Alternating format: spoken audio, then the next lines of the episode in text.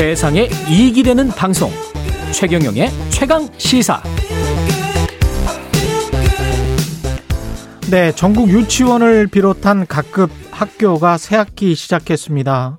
유치원생과 초등학교 1, 2학년 그리고 고3이 매일 등교하고 나머지 학년은 대면 수업과 온라인 비대면 수업을 번갈아서 하는데요. 새학기에 대한 기대감 동시에 코로나 방역에 대한 우려도 여전히 있죠. 새학기 수업 준비와 방역 상황 조희연 서울시 교육감으로부터 들어봅니다. 안녕하십니까? 예, 안녕하세요. 예, 안녕하십니까? 지금 뭐 학부모들은 뭐 마음이 왔다 갔다 하실 것 같은데 예, 예. 약간 불안하시는 분들도 있고 좋아하시는 분들도 있을 것 같습니다. 학교 간다고 해서 예, 학교 방역은 예, 말씀하십시오. 출근하면서 초등학교 옆을 지나고 있는데요. 예, 어, 초등학생이 이렇게 들어가면서 엄마를 연신 보고 있고, 예. 또 엄마는 애틋해가지고 아이한테 이렇게 손 흔들고, 그런 걸 보면 참, 어, 여러 가지 생각이 있습니다. 참 애틋하고. 예. 그렇습니다. 학교를 가긴 가야죠. 너무 안 갔었어요. 예, 그렇습니다. 지금 예. 많이. 지금 뭐 중학교 1학년은 초등학교 6학년이라고 그러고, 예, 초등학교 1학년은 유치원생이라고 그럽니다. 아, 예. 학교 방역은 어떻게 준비가 잘 됐습니까? 예, 뭐 저희가 예. 방역 수칙을 철저히 지킨 학교가 절대적인 안전지대다 이렇게 생각을 했어요. 예, 저희가 방역은 뭐 코로나 대응 매뉴얼을 작년에 이제 만들었던 걸 종합해가지고 전체 학교에 배부했고요. 예, 그리고 아침에 뭐 자가진단부터 시작해서 뭐 방역은 저희가 작년에 이어서 약 9천 명 정도를 지원하고 또 이제 대개 과밀 학급이라고 이제 한 학급에 학생 수가 많은 경우 과밀 그다음에 네. 천명 이상을 서울에서는 과대학교라고 그럽니다. 음. 그래서 그런 학교들에는 이제 보건 선생님이 특별히 중요하세요. 그래서 네. 보건 지원 강사 250여 명도 배치하고 어 부- 여전히 언제나 부족함은 있지만 그래도 저희가 최선을 다해서 음. 방역 인력이라든가 또 학교에서 제가 학교를 방문해 보면 정말 머리를 맞대고 아이들 동선에 따라서 굉장히 세심한 방역 수칙을 방역을 하고 있는 걸 보고 볼 수 있습니다. 그래서 좀 안전 안심하셔도 되지 않을까 싶습니다. 사회적 거리두기 단계에 따라서 약간 등교 인원이나 이런 것도 조정될 수가 있는 거죠? 그렇습니다. 그래서 이제 지난번에 저희가 그 학부모님들하고 교사들에게 이제 그 조사를 했습니다. 그러니까 이제 지금 현재 5단계 방역 지침에서 보면 저희가 지금 이제 2단계거든요. 예, 그럼 2단계는 지금 3분의 2입니다. 그러니까 초등학교는 초등학교 1, 2학년은 매일 등교하고요. 나머지 이제 3, 4, 5, 6학년에서 이제 3분의 1을 등교하는 방식으로 이제 이루어지는데요. 고등학교는 이제 고3이 등교하고 어떻게 보면 고등학교 1학년하고 2학년이 번갈아서 등, 어, 등교를 합니다. 그럼 이제 3분의 2가 되는데 예, 문제는 이제 지금도 뭐 3, 400명을 오르내리고 있습니다만 말, 어, 이 2.5단계로 격상이 되면 3분의 1로 줄여야 됩니다. 예, 그런데 이제 저희가 2020년을 지나면서 방역 시스템이 꽤 강화됐기 때문에, 음, 어, 3단계, 그러니까 전면 원격 수업 단계 이전에는 3분의 2는 계속 등교하면 좋겠다. 그러니까 지금보다 조금 심각하더라도, 어, 매일 등교를, 어, 3분의 2 수준에서는 계속하고, 저희가 또 하나 여쭤봤던 것은 이제, 제가 초등학교 1, 2학년하고, 초등학교 저학년하고 중학교 1학년 학생들을 매일 등교시키자는 제안을 처음 1월 말에 했습니다. 예, 근데 이제 지금 중학교 1학년이 역시 초등학교 6학년,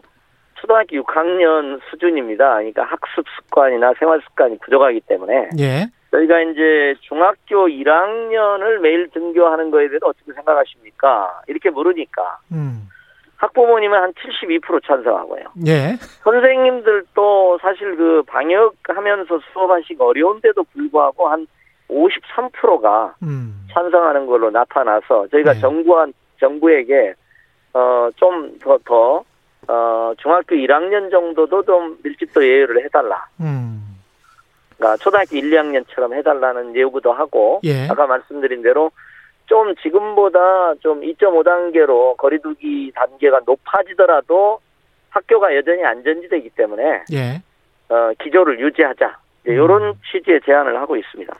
아무래도 지난 1년은 처음이었고 이런 상황이 그래서 특히 이제 비대면 수업을 하다 보니까 학습 능력이 코로나19 세대가 나타날 정도로 좀 떨어지는 게 아닌가 그렇습니다. 뭐 그런 우려가 있는데요. 올해는 예, 예. 좀 뭔가 개선할 수 있을까요?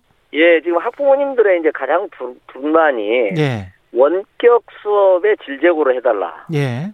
그리고 가능하면 실시간 쌍방향 수업이 좀 많아졌으면 좋겠다. 이런 게 이제 학부모님들의 핵심적인 요청입니다. 그렇죠. 예. 예, 그래서 저희가 이제 올해부터는 원격 수업 시에도 매일 실시간 쌍방향 수업이 이루어질수록 음. 이루어질 수 있도록 그렇게 이제 학교에 안내를 했고요. 조회 종례를 비롯해서 하루에 한 시간 이상씩은 이렇게 에, 줌으로나 화- 화상으로 이렇게 대면할 수 있도록 요청을 했고요. 예. 근데 작년과 특별히 달라지는 것은 저희가 이제 온라인 임장 지도라는 개념을 쓰는데요. 좀 어렵습니다. 임장한데 어, 예를 들면 이제 레포트 과제 제출형 수업 원격 수업이 있거든요. 예.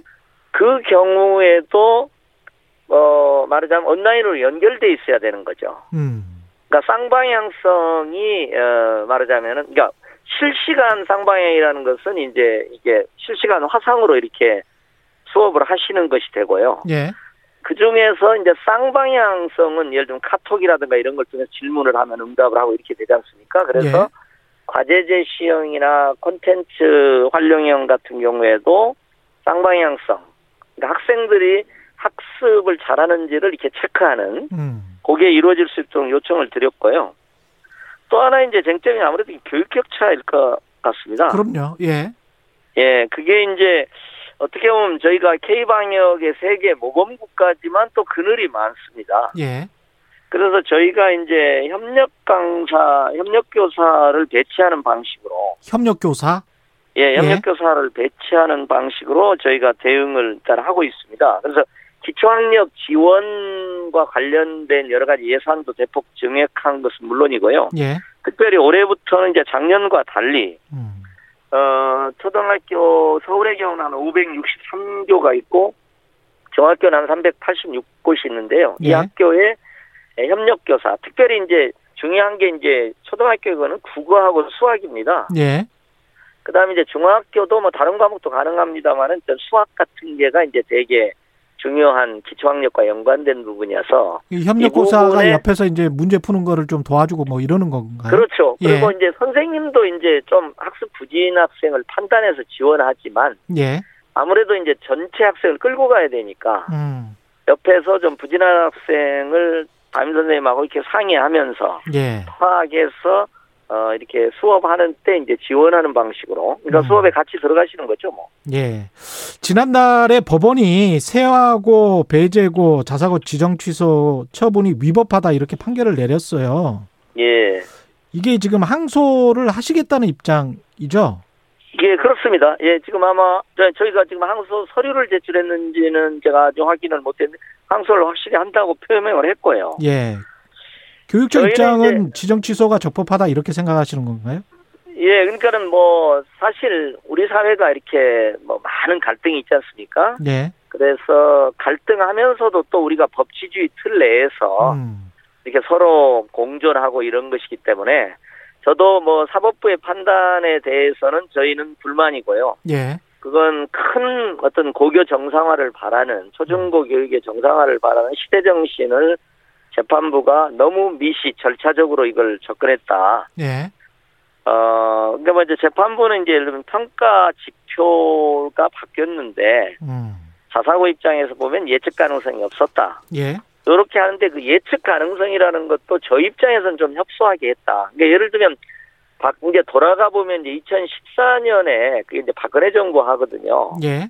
근데 이제 너무 자사고에 유리한 그 지표가 있었는데 어 이제 2015년부터는 이제 저희가 어 일관되게 거의 비슷했습니다. 약간 뭐 지표 항목이 좀 바뀌는 정도지. 2015년부터는 어 그래, 그래 도 큰 틀에서 충분히 예측 가능했는데 음. 재판부에서는 2014년에 이제 5년마다니까 2019년에 평가를 했거든요. 예. 2014년하고 완벽히 같아야 된다는 이런 취지였던 것 같아요. 음. 그래서 저희는 그건 조금 왜냐하면 2015년 평가도 있고 2015년, 2014년 평가, 2015년 평가 이렇게 두 번 나눠서 했습니다. 예. 그래서 이제 2015년부터는 뭐 충분히 4년간 이렇게 거의 비슷한 지표가 유지됐기 때문에 어 저희는 재판부가 조금 더 폭넓게 판단을 하셨으면 음. 어 좀 다른 판결을 내리실 수도 있었지 않을까 생각합니다만은 그러나 또 사법법 판단은 존중돼야 되죠. 마지막으로 유치원 무상급식 있지 않습니까? 예, 이건 그렇습니다. 재정은 충분합니까?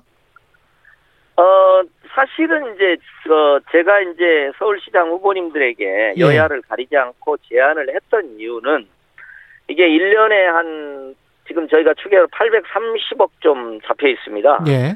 그 초기에 사립유치원에 대한 여러 가지 시설 지원을 한다 그러면 뭐 예- 예컨대 첫 해에 경우 천억이 든다고 치면 예. 대개 이제 초, 중, 고 배분 비율이 5대 3대입니다. 교육청이 50%를 내고요. 서울시가 30%, 구청이 20%. 그러니까 지자체가 50%를 냅니다. 음. 그래서 이제 서울시 입장이 중요한데요. 예. 그래서 저희가 일단 당선되신 후에 유치원 무상급식을 추진하려면 서울시도. 재정이 빠듯하니까 예. 그래서 저희가 미리 제안을 했고 여러 후보님들이 저는 긍정적인 걸로 듣고 있습니다. 알겠습니다. 말씀 감사하고요. 조희연 서울시 교육감이었습니다. 고맙습니다. 예, 고맙습니다. 3월 3일 수요일 KBS 1라디오 최경령의 최강 시사 오늘은 여기까지입니다. 저는 KBS 최경령 기자였습니다. 고맙습니다.